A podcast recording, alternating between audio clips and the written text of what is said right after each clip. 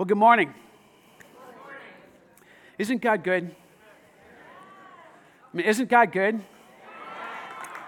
I mean, I don't know about y'all, but I'm like a closet charismatic.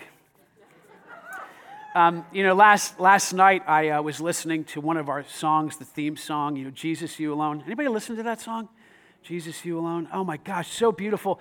And I was dancing. You know, I don't do that in front of people usually, but I do that alone with the Lord and occasionally with my wife. But like, this was such a beautiful time in the Lord. And, you know, this morning reminds me of that because where there is freedom, that's where Jesus is, right? Where the Spirit of the Lord is, there is freedom. So are you free to worship Him in spirit and truth? Yes, you are. You just don't always know it. So praise our God this morning that He is setting us free. All right, well, I'm excited to be with you as we continue our series. You know, um, if you've been with us, we're in the fifth week. And uh, the fifth week is the point where I stop trying to summarize. So we're going to save that this morning. If you haven't heard some of the messages, please go back and listen to them on the website. But I wanted to give you a fuller kind of context of the scripture that we've been focusing on. We've been focusing on this word from Isaiah sixty-one three, and I'm going to read it to you this morning in the context of verses one through three. This is the capping of verse three, but I want you to listen to it all. The Spirit of the Sovereign Lord is on me, because the Lord has anointed me to proclaim good news to the poor. He has sent me to bind up the brokenhearted and to proclaim freedom for the captives and release from darkness for the prisoners, to proclaim the year of the Lord's favor and the day of vengeance of our God, to comfort all who mourn and to provide for those who grieve in Zion. Listen, to bestow on them a crown of beauty instead of ashes, an oil of joy instead of mourning, and a garment of praise instead of a spirit of despair. They will be called oaks of righteousness, a planting of the Lord for the display of His splendor. I have a question for you, just by show of hands. How many of you have tasted the crown of beauty? How about the oil of joy? The garment of praise? Have you tasted those things? If you've tasted them, don't you want more of Him? Now look, I'm going to pod, I'm going to propose something to you this morning. This scripture was written hundreds of years before Jesus walked our planet, and yet He was talking about Jesus Christ. You see, Jesus Christ is the good news. He is the gospel. And Jesus repeated these words in the temple at Nazareth when He spoke. He said, "The Spirit of the Sovereign Lord is on me." He actually quoted this almost verbatim. Now, initially, that, that elicited some good response from the people there in Nazareth, but then they got really ticked off at Him.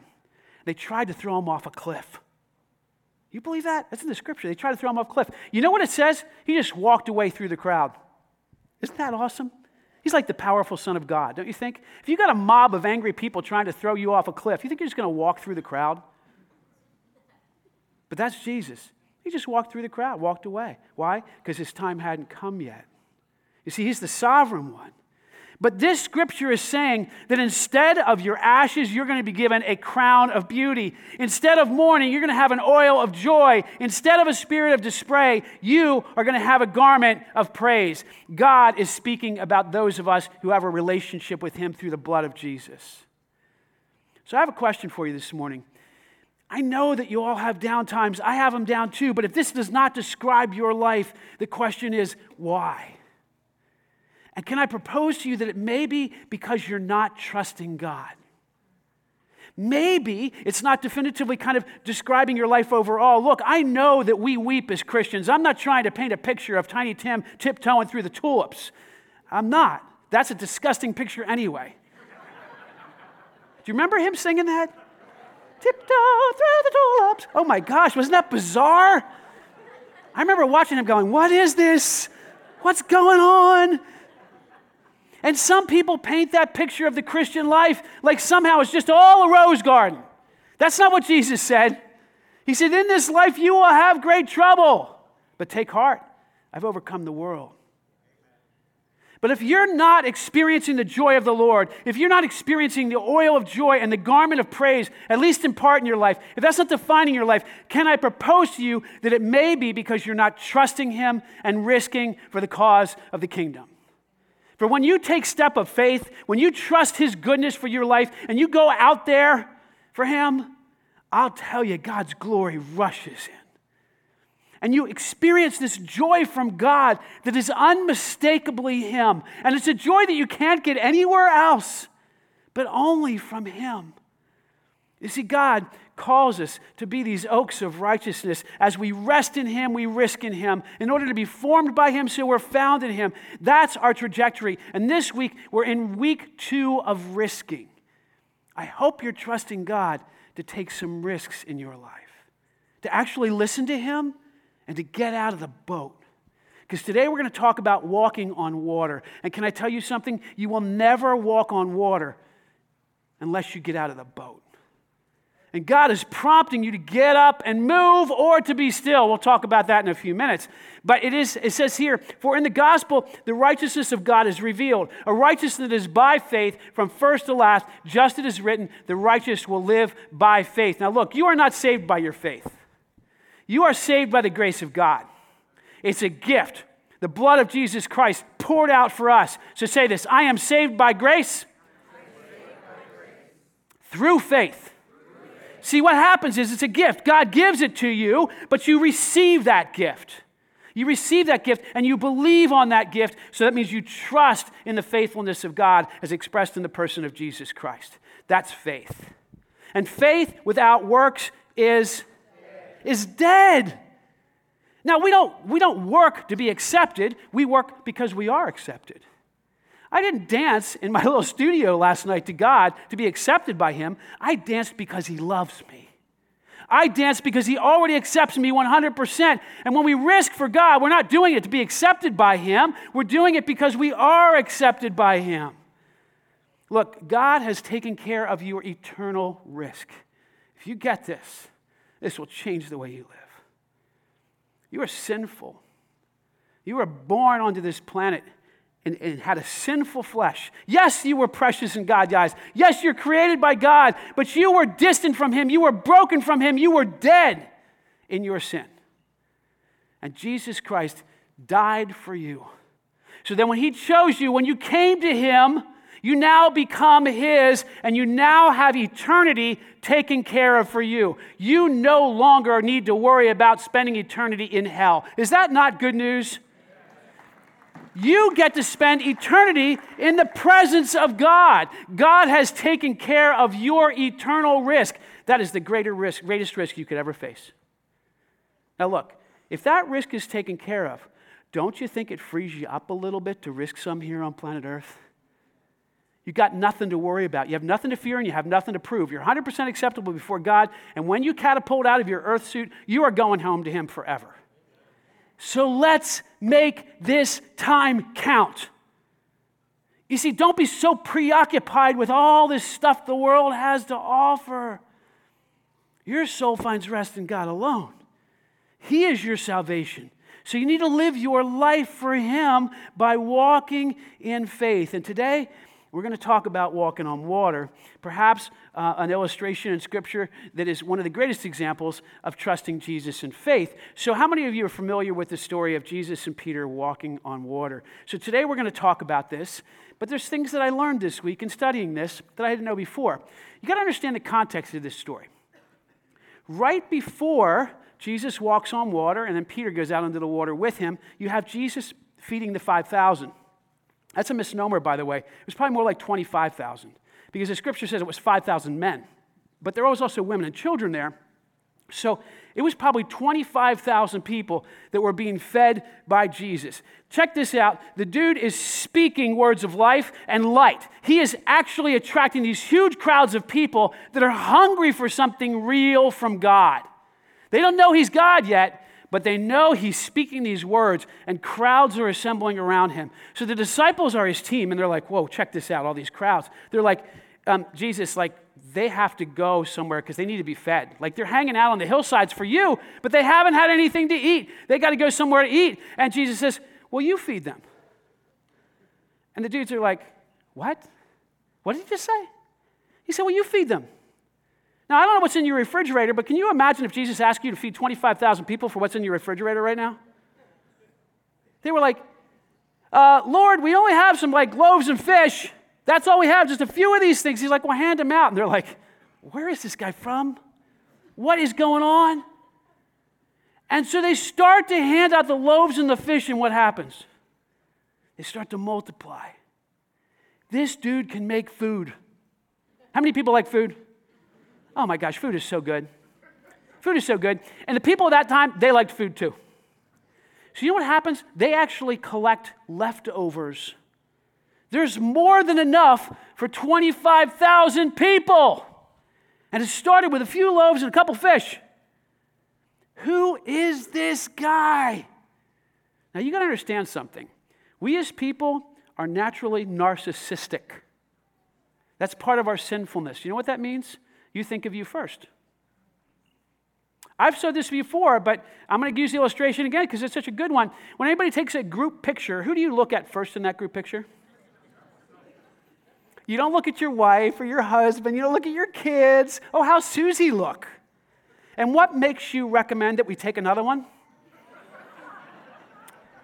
It's because you don't like the way that you look. Why? Because you're obsessed with you. And see, that's the problem. These people were obsessed with themselves, and we're obsessed with ourselves. And so don't you think this left open the door for the prosperity gospel to be preached somewhere? Why? Because Jesus is giving out free food. Dude, if we hang out with him the whole time, he'll just feed us all the time. We can quit our jobs. Hey, honey, bring the kids. He's feeding everybody. We'll just hang with Jesus all the time. We'll get everything that we want. And can I tell you, that that is still being preached here on planet Earth. And can I tell you that message called the prosperity gospel is from the pit of hell? You know why? Because Jesus isn't about the business of doing what you want. Jesus is about the business of doing what he wants. Because he's God and you're not. So if you think you're going to come to the Lord and get everything you want, you're sadly mistaken. What he's going to do is change what you want, and he's going to give you everything that you need so that he will be glorified. Because frankly, it's about him and not about us. That's a hard pill for us to swallow in our flesh. But the scripture says he fed all these people, and then immediately Jesus makes the disciples get in a boat and go out in the middle of the lake. Listen to this. He put the little kingdom in a little boat, and he sent them out into the middle of the lake. Now, when Jesus does anything like that, it's intentional. So you have this whole thing we're going to get into in a few minutes where he walks on water, Peter walks on water, there's a storm going on. But you have to understand the very next day, you have the feeding of the twenty-five thousand, you have them walking on water. The very next day we find Jesus in Capernaum, and he starts to talk about himself as the bread of life. And he starts delivering these messages that are frankly very hard for people to hear. It says, the Jews began to argue sharply among themselves. They said, how can this man give us his flesh to eat? Jesus said, very truly, I tell you, unless you eat the flesh of the Son of Man and you drink his blood, you have no life in you. Whoever eats my flesh and drinks my blood has eternal life, and I will raise them up in the last day, for my flesh is real food and my blood is real drink. And people are going, yuck.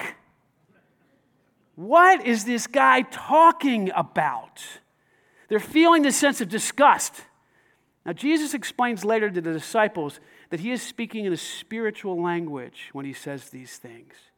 But people are misunderstanding Jesus like they always do, and many of his disciples, people that are learners, students of Jesus, they leave him. They go, this teaching's too hard, and they just walk away. Let me ask you a question. What te- teaching of Jesus is too hard for you? He in his word enough to know? Because I'm telling you, there's times where I get in there and I get highly offended. Anybody say amen to that? You want to get offended? Just look at your relationships and then read First Corinthians thirteen. Love is patient. Love is kind. Love is gentle. Doesn't boast.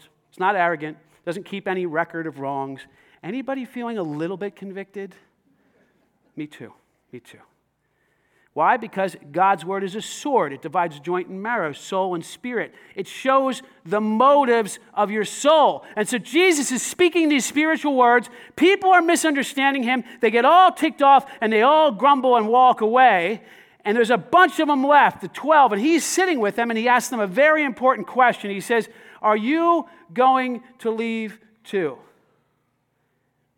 And I imagine there's just a moment of silence where they look at each other and they look back at him, and Peter says, Lord, where else would we go? you have the words of life. We have come to believe and know that you are the Holy One of God. You see, these guys have been so deeply rooted now in their knowledge of who Jesus is that even when the chips are down and everybody else is leaving, they're sticking with him. Can I tell you why? I really think what happened the day before cemented their relationship a little bit. I really think what happened the day before gave them staying power because they believed Jesus as a result of something that he embedded in them that happened between these two events. So we're going to dig in now to Matthew fourteen. That should read fourteen, not four, verses twenty-two through thirty-two. And if you want to uh, follow along, you can open your Bibles with me. So immediately, Jesus made the disciples get into the boat. This is after the feeding. Go on ahead of him to the other side while he dismissed the crowd. So get this picture. You got twenty-five thousand people there. He says, guys, get into a boat, go out in the lake. And then he dismissed the crowd. And what does he do? He goes up to a mountainside by himself to pray. Stop. Do you know Jesus does this regularly? If Jesus has to do this, how much more so do we have to do this?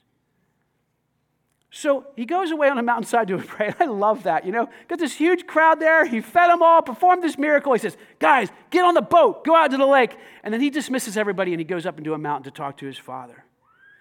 Later that night, he was there alone, and the boat was already a considerable distance from land, being buffeted by the waves because of the wind that was against it. Shortly before dawn, Jesus went out to them walking on the lake, and when the disciples saw him walking on the lake, they were terrified, don't you think?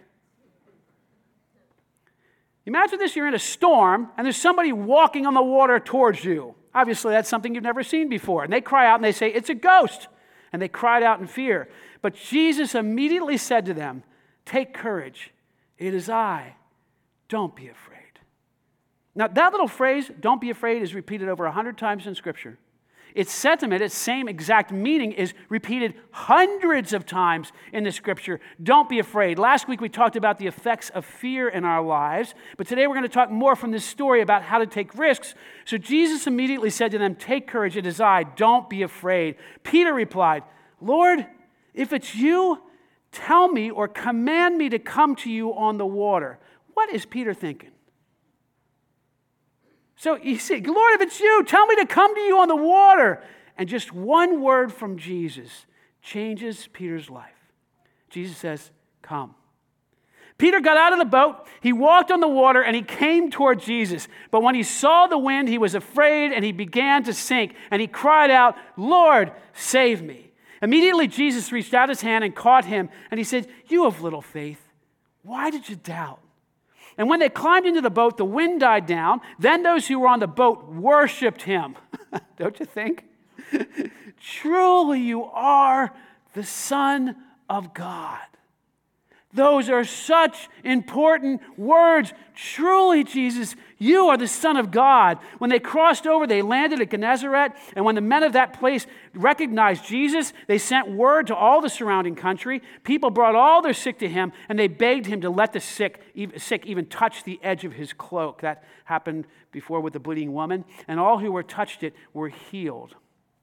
So we want to look at these words to help us understand how to trust him to walk on water, to take risks for the cause of the kingdom. So here's the first thing we need to do. We need to learn to recognize him and his voice. Say this, I need to learn to recognize Jesus. You know why? Because you miss him all the time. I do too. And he's constantly with you. He's always at work around you. And you need to learn to recognize him, to join him in what he's already doing. Because if you do, then he's going to ask you to step out of the boat. So look, the disciples, they did not recognize this guy. And that was, it happened numerous times throughout Scripture where they didn't know that they were even entertaining Jesus. They thought he was a ghost. The word in the Greek is a phantasm, which is where we get a phantom from. And it, there was a superstition at night around water that ghosts would come out and bring evil upon certain people, or phantoms would do that. So maybe the disciples thought that this was a phantom, and evil was coming upon them. Regardless of what they thought, it was clear that they were absolutely terrified. The word in the Greek means that they were in a state of extreme panic. I saw a video the other day depicting this. I was going over the over the scripture, and these guys were on the boat, and he starts walking through them, and they're like, oh, just like this little trembling. And I'm like, that's not what it was like. They were in extreme panic. You know what it says they cried out in fear? That word in the Greek means shrill, loud, extremely loud screams. They were screaming like a bunch of adolescent girls that see a spider. They were screaming at the top of her lungs, a group of twelve adult men. Can you picture that? twelve adult men are screaming at the tops of their lungs. They are horrified and they're freaking out. And then Jesus spoke to them. Now, this is very important. You understand this because this is the same voice that spoke all of creation into existence. All things were made by him, for him, and through him. Nothing has been made that wasn't made by, for him, through him. This is Jesus now speaking, and he says, take courage. It is I. Don't be afraid. Easier said than done, right? I mean, like, these guys were panicked, man. And, and even though this is said by Jesus, don't think that they immediately went from being one hundred percent on the, on the panic scale to like ready to take a nap. I don't think that's the case. I think that their emotions went down slow. Why? Because ours do too. I used to teach, uh, listen to the teaching of this guy named Bill Gillum. He was a Texan, and he was like this cowboy, and I loved his accent and the way that he taught. And he said, emotions go down slowly like a B B sinking in oil. You ever drop a B B in oil? No, probably nobody ever did that. That's kind of a silly thing to do. The ball bearing or something, but can you imagine? It's this resistance, there's this drag, and they just go down really, really, really slow. That's what happens to your emotions. So when you're afraid, when you're angry, anybody get angry? Anybody get hurt? When Jesus comes into that setting, it doesn't immediately resolve your emotions right away. Even though you know the truth of God and God is speaking into you, it's not like you go from one hundred down to zero. You got to pass through ninety to eighty to seventy to sixty to fifty to forty. This is why, married people, when you're fighting with your spouse, get some resolve and get away from each other for a little while. Why? It helps you go in your closet with Jesus and let your emotions go down. Then you come back together and you're far more reasonable. Anybody say amen to that? Because you say stuff and do stuff out of your fear rather than out of your faith. Jesus says, take courage, it's I. He's speaking into them. And we can imagine that their, their emotions are going down slowly, but they're not ready for a nap. They need some time to recover just like we need. But here's the truth. Many of us don't often recognize Jesus, and then even when we recognize him, we don't hear him speak to us. You know, this is true in Scripture. He, he says this even about his people. Listen when he talks about the sheep and the goats. He said, I was naked and you clothed me. I was sick and you visited me in prison. I was in prison, you came to me. Then the righteous will answer him saying, Lord, when did we see you hungry and feed you, or thirsty and give you a drink? Or when did you see a stranger and welcome you, or naked and clothe you? Like, God, when did we do these things? And when did we see you sick or in prison or visit you? And the king will answer them, truly I say to you, as you have done it for the least of these who belong to me, you have done it for me. What is Jesus saying? What's he saying? He's saying that he lives in us. Would you turn to the person next to you and say, I see Jesus in you. Now some of you, I see Jesus in you. Now turn, turn to them again and look at them. And I don't want to get too uncomfortable here, but I'm calling you to take a risk. Turn to them again and just say, look, I really see Jesus in you.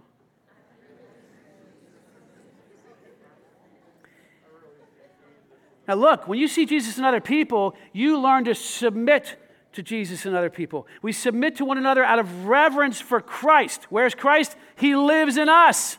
So when you see him at work in the people around you, do you recognize him? Now you can see him in a sunset. Praise the Lord. You can see him in your dog and your cat and one other, you know, one of those pot-bellied pigs. It might be a little harder, but you can see him there. You can see him in all these places, and all that he's made, you can see him and recognize him. But can I tell you something? He's calling you to recognize him in other people. Why? He says, by this all men will know that you are my disciples, in that you love one another. Are you willing to submit to Christ and those around you? Are you actually able to recognize him? This takes great intention, and it takes great attention, for you learn to recognize him and therefore take risks in him. You need to hear his voice say to you, do not be afraid, I am with you. Look, his promise is he will never leave us nor forsake us. Can I guarantee you this? Jesus will not let you drown. He set the little kingdom in a little boat out in the middle of the lake, and he had no intention of letting those dudes drown. Why? Because the kingdom was entrusted to them.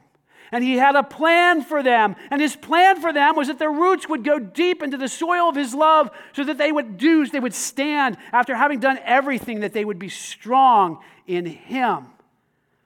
You see, God has a plan for your life, and that plan is that you would be steadfast in your faith. But wind has to come to you in order for that to happen. My prayer is that we wouldn't even just wait for the wind to come to us, that we would run face headlong into it. We'd be like Peter. You see, Peter's a barbarian Christian. You know what that is? That's somebody who hasn't learned the script enough to know what not to do and what to do. He's just a barbarian. He's like, I love Jesus. I'm just going for it. And he just jumps out there. But we got to recognize God first. How many of you are familiar with this guy? Where's Waldo, right? Right? We used to do this with our kids when they were young. We had some Where's Waldo's books, and if you if you understand what you're doing, that little guy right there is Waldo, and you turn to a picture page in the book, it looks like that, and you're supposed to say, where's Waldo? Of course, we, we, we were like, well, I don't know if the kids are old enough for this. We don't want to kind of defeat them or whatever and whatever. So I think we were showing it to either Noah or Zach at one point, and we opened the Where's Waldo book, and we said, hey, you're supposed to look for this little guy, and he goes, oh, he's right there. I'm like, put my reading glasses on. I'm like, Tracy, he's right there. He found them. I'm like, well, that must have been a coincidence. I flipped the page and I go, where's Waldo? He goes, oh, he's right there.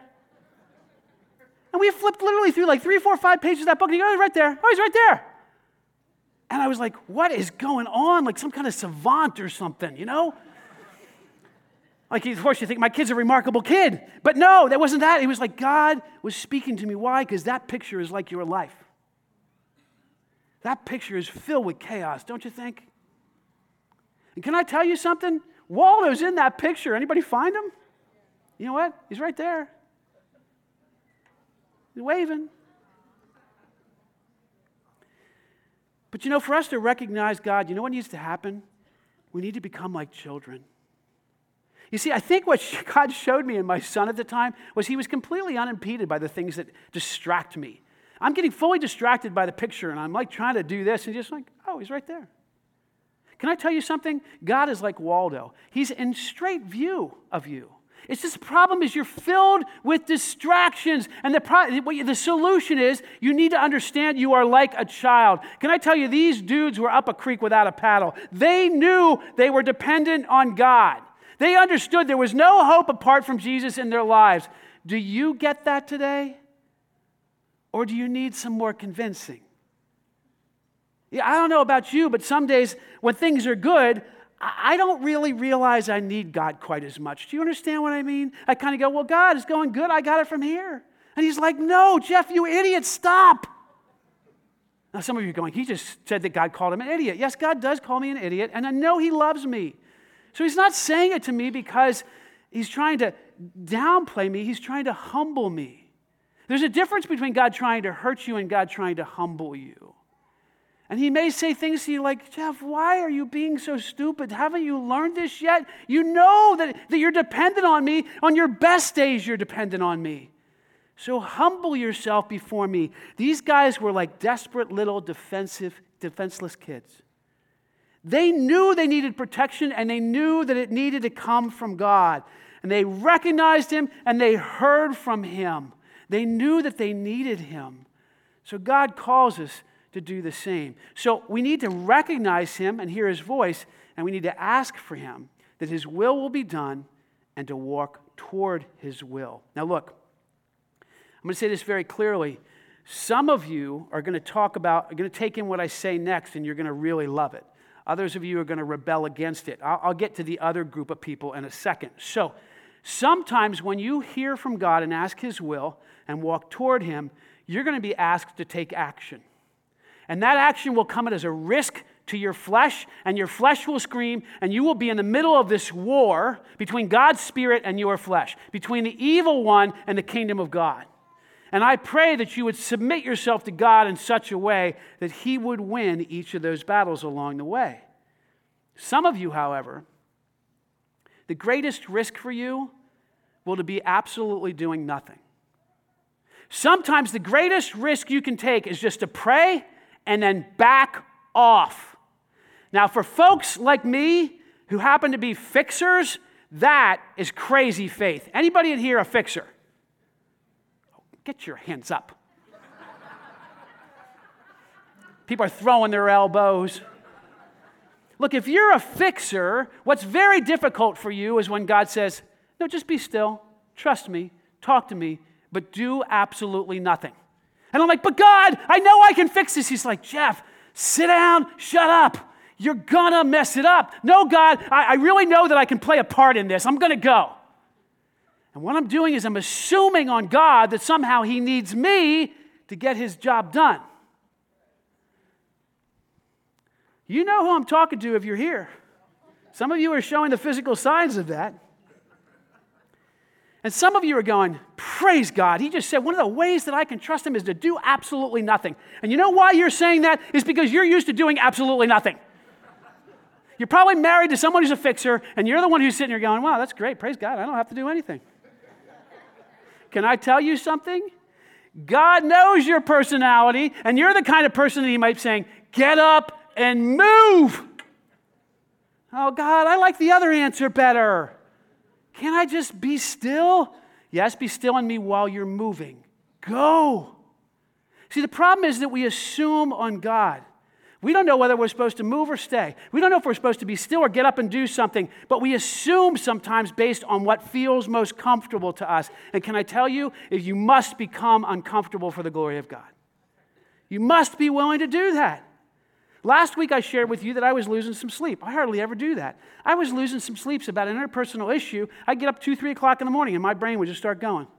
And I would go to the Lord with that, and I would, by the end of two hours, praise the Lord, or three hours, I would be able to go back to sleep again because I love to sleep, right? But God would answer the cries of my heart.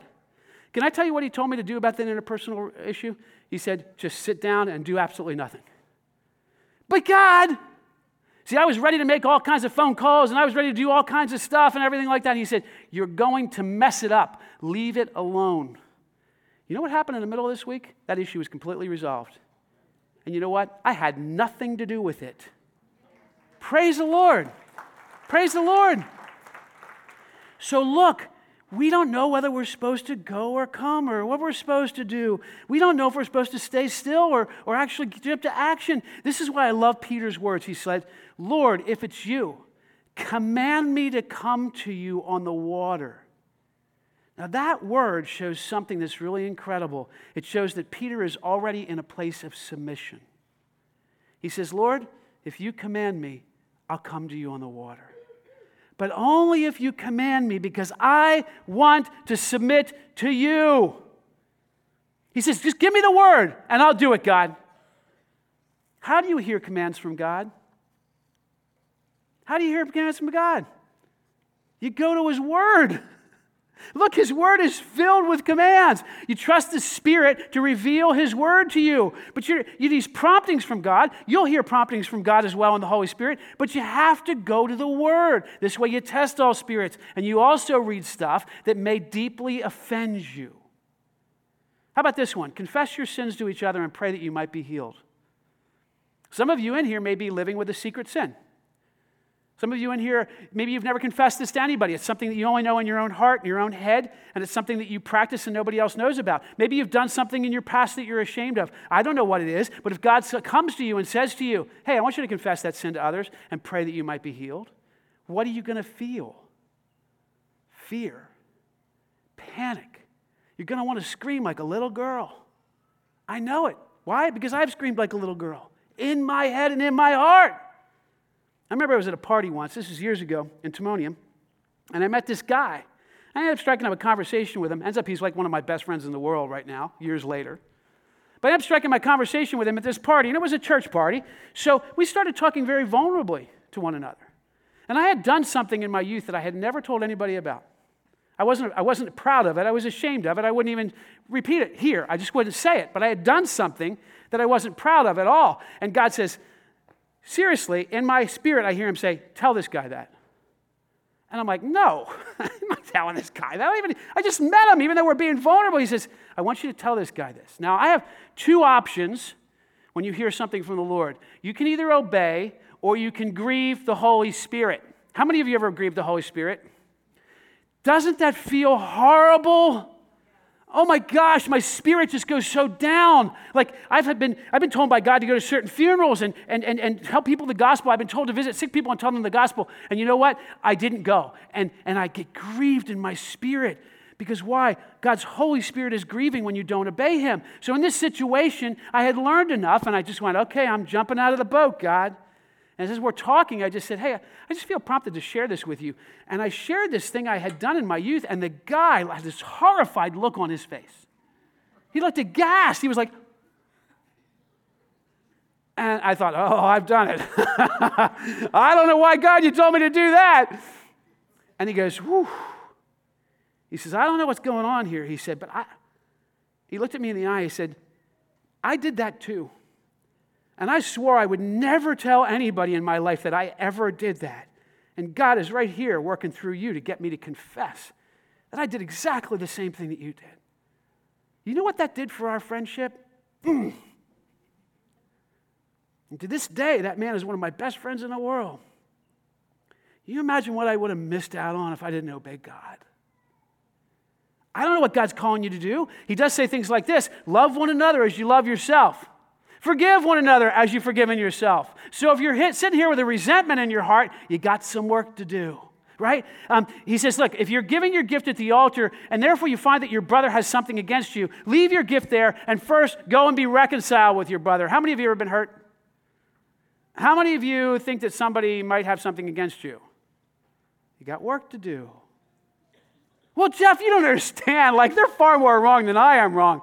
I didn't say it was wrong. All I'm just saying is that the scripture says, go, get out of the boat, man. Get out of the boat and go be reconciled. He says, bless those who persecute you. Do good to those who hate you. Pray for those who are evil. Like he's saying, look, my way is not your way. As far as the heavens are above the earth, that's how far my ways are above your way. If you really want to trust me, if you really want to know me, you got to follow me, man. You got to give to those in need. You have to repent of your sins and turn back to the Lord. And the list goes on and on and on and on. Can I tell you something? When you obey God, you're always moving toward him. I don't really think Peter was trying to be a show-off. I really don't think, I don't think he was. I think he was probably so scared spitless, he didn't even care what people thought of him. You know what I think he wanted? I think he just wanted to be closer to Jesus. I think he was just so aware of his dependency. He's like, Lord, if you just tell me, I'll come to you on the water. Like, I just need to be close to you, Jesus, because right now my whole world is out of control. I just want to be close to you, Lord. Will you tell me to come? And Jesus says, come. And can I tell you something? Every time you obey God, you're moving closer to him. Now, look, he's always chasing after you. He never leaves you nor forsakes you. But here's the thing. When you look at Jesus in the face and you run towards him, that means you're being obedient to him. And can I tell you what that means? That means success in God's eyes. Jeff, what do you mean? If I, if I obey God, what if the outcome's bad? Well, I can tell you is you've been successful in God's eyes, even if the outcome is troubling, because you've done your part. And you leave the rest up to God. God will bless your obedience. He's not going to bless it necessarily in the way that you think or in a way that you even want. But ultimately, you will be blessed by your obedience. And ultimately, it's really not about you anyway. It's about him being glorified. You see, he's forming you so that others can see him in you. So, we need to recognize Jesus. We need to ask his will and walk toward him. And we need to keep our eyes on him the whole time we're walking. But when he saw the wind, he was afraid, and beginning, he began to sink. And he cried out, Lord, save me.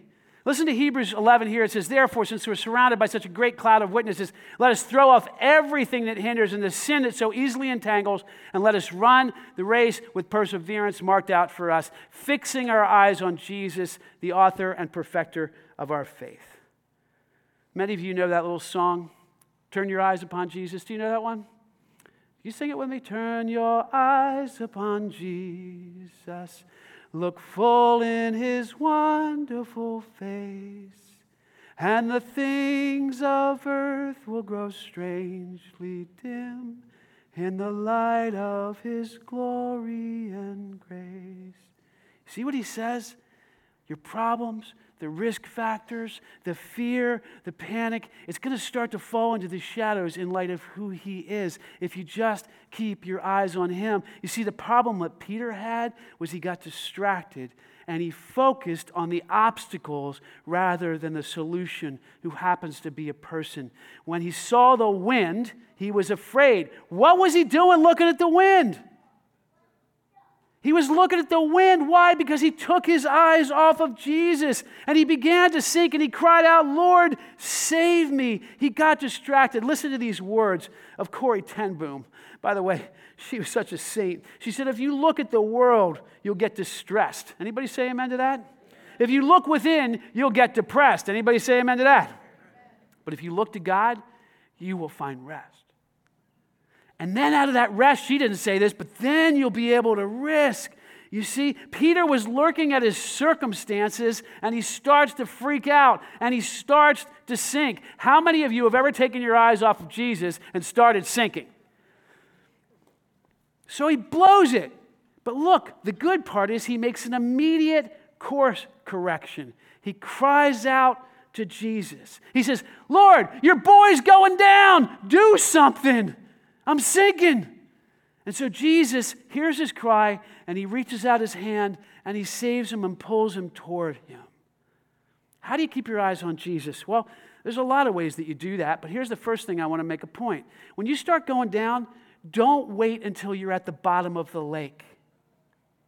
You understand, Peter started sinking, and immediately he cried out to God. That shows maturity. Why? Because every single one of us will take our eyes off of Jesus, because none of us are perfect. The thing is, when you do take your eyes off of Jesus, cry out to him the minute you start to sink. Don't wait until you're like over your head in water or at the bottom of the lake. You got to cry out to him in real time. And can I tell you something? He'll always answer your cries. How do you keep your eyes on him? Philippians four, I think, has a good answer. It says, rejoice in the Lord always, and I will say it again, rejoice. Let your gentleness be evident to all. The Lord is near. That's a great promise. Do not be anxious about anything, but in every situation, by prayer and petition, with thanksgiving, present your requests to God. And the peace of God, which transcends all understanding, will guard your hearts and minds in Jesus. Now listen, finally, brothers and sisters, whatever is true, whatever is noble, whatever is right, whatever is pure, whatever is lovely, whatever is admirable, if anything is excellent or praiseworthy, think about such things. What's he saying? He's saying, become myopic on the goodness of God. You see, when Jesus tells you to get out of the boat and take a risk for him, what you need to do is focus on him by focusing on his goodness and keeping in your mind those things that are of him. Yes, all kinds of things can happen, but he is faithful. You can trust him. So we keep our eyes on him, and we let him catch us when we fall. Now, this isn't easy for some of us. See, none of us are perfect, but we really do think that we have it together. And when and when it comes to us that we don't, we have to swallow a little pride. He says, he cried out to Jesus, and Jesus immediately reached out his hand and caught him. And he said, you of little faith, why did you doubt? Now, by the way, I've been to churches that use a different inflection when they read those verses. Everything about communication has to do with tone and inflection, does it not? You can hear those words like this, you of little faith, what's the matter with you? Why did you doubt? Now, by the way, if you hear that kind of language from God, I would fire that God immediately. That's not this God. This God loves Peter, and he says, why did you doubt? Oh, you have little faith. Come on, Peter, Like, you know me, you trust me. Come on, trust me more. I love you, just trust me more. You see, when we start to go down, we have to let him catch us. And then we always like the ways he wants to catch us. In nineteen eighty-seven, I was younger, and uh, I liked the Ford Taurus. It just looked really super cool. And I wanted a Ford Taurus so I can impress my friends. I don't know why anybody would think a Ford Taurus would impress their friends. But I thought that, and I didn't really have the money to buy the Ford Taurus. So I bought the Ford Taurus, the car dealer sold me, which ended up being the worst Ford Taurus ever. It was a nineteen eighty-seven four-cylinder Ford Taurus, and it was torqued up so high that it couldn't handle its own strength. And so it was too big of a car for how they tor- had it torqued up, and I cracked an engine block and went through three transmissions in the first year I owned the car. And the dealer didn't want to do anything for me. That was a mess that I got myself into. So at the end of that time, I'm, I'm thousands of dollars to try and get this car fixed again. And I'm like, God, like I'm going down. Your boy's going down. I don't know what to do. So I just pray to him, and I go to my house church. I get in my house church, and people are asking for prayer requests. And I just put up my hand. I just said, hey, you know, I'm in a tough spot financially. I got this car problem. Just please pray for me. I, I don't know what to do, but maybe just have to let the car go and, I don't know, rent a junker or do something. I don't know. So I put that out there, and this beautiful couple approached me after house church. And they looked me square in the eyes, and it was several thousand dollars, and they said, we want to give you the money. And I went, what? They said, we want to give you the money. And I said, no, no, no, I couldn't possibly receive your money. See what's going on? I couldn't possibly receive your money. They're like, well, no, we really want to do this for you because the Lord prompted us to do this. And I'm like, I, I really can't do that. Why couldn't I do that? Because I am a proud person. Do you understand? I prayed that God would show me a way out. Do you realize that he actually gave me a way out? And you know what I was saying to those people? No, thank you, God.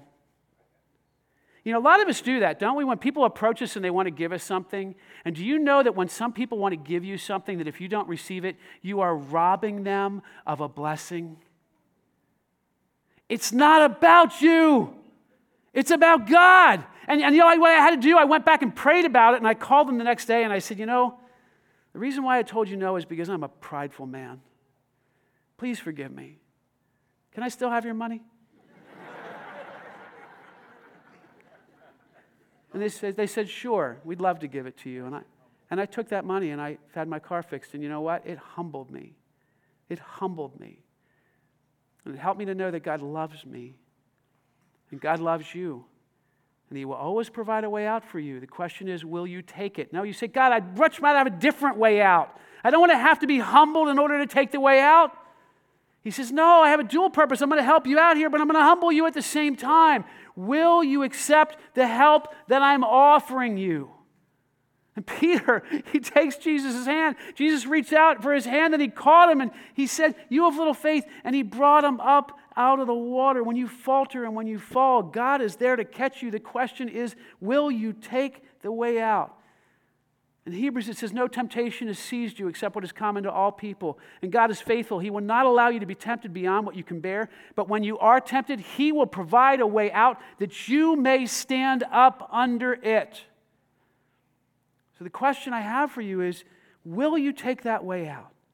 Because if you do, then you'll learn to trust him more in the midst of all the storms and in the midst of all the winds. So we need to recognize him. We need to talk to him. We need to walk with him. We need to keep our eyes straight on him. And when we fall, we need to let him catch us. And we have to let his faithfulness lead us to a place of worship. Now listen, I love this. And when they climbed in a boat, the wind died down. Listen, they were in a boat in a raging storm, scared spitless already. They see him walking in the water. Peter jumps out. He walks on the water, starts to falter, and Jesus carries him. They get into the boat. Don't you think that's a good day? And they climbed into the boat, and the wind died down. Even the wind and the waves obey this man.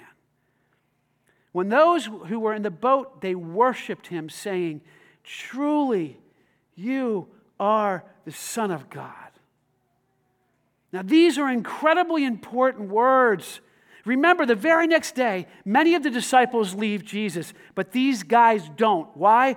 They're growing their roots deeper into the knowledge of who he is. You see, they don't just know about him, they know him experientially. They took steps of faith, and they even faltered, Peter did, but Jesus is the one who sustained them and carried them through great risk. And as a result of this, now they can trust and obey him even more. Look, when you tell people that you believe in God, that is a weak way for you to talk about your relationship with him. Because I tell you why? Even the demons believe in God. Even Satan believes in God. No, God wants you to know him. And the only way that you'll know him is by trusting him and getting out of the boat, man. That's the only way you'll know him. So when people are saying, you're going to leave too, and Jesus says, you're going to leave too, they're like, where else would we go? Dude, you're the one who sustains us. You're the one who actually saves us. And then as a result of that, you got to learn to tell the story to other people. Here's my question for you. In this whole risking weeks that we've been talking, the last two weeks, are you ready to have God write another story in your life? The only way he's going to do that is if you trust him and you get out of the boat, man. There's no other way. I'm telling you, many of us are living out of old stories. I say, you got a story about Jesus? Oh yeah, I'll tell you thirty years ago when I was saved. That's a beautiful story. But what did he do yesterday? What did he do last week? Well, I don't really have any new stories. Can I tell you why? Because you're not getting out of the boat. How many of you want to let Jesus write a new story in you? How many of you are willing to get absolutely terrified in order for that to happen? Fewer hands. That makes sense. I appreciate your honesty. If you want to know God more, you have to trust him to take the risks and get out of the boat. So I'm going to ask us to stand together, and we're going to close our time by singing another song. And this is what I want you to do this week.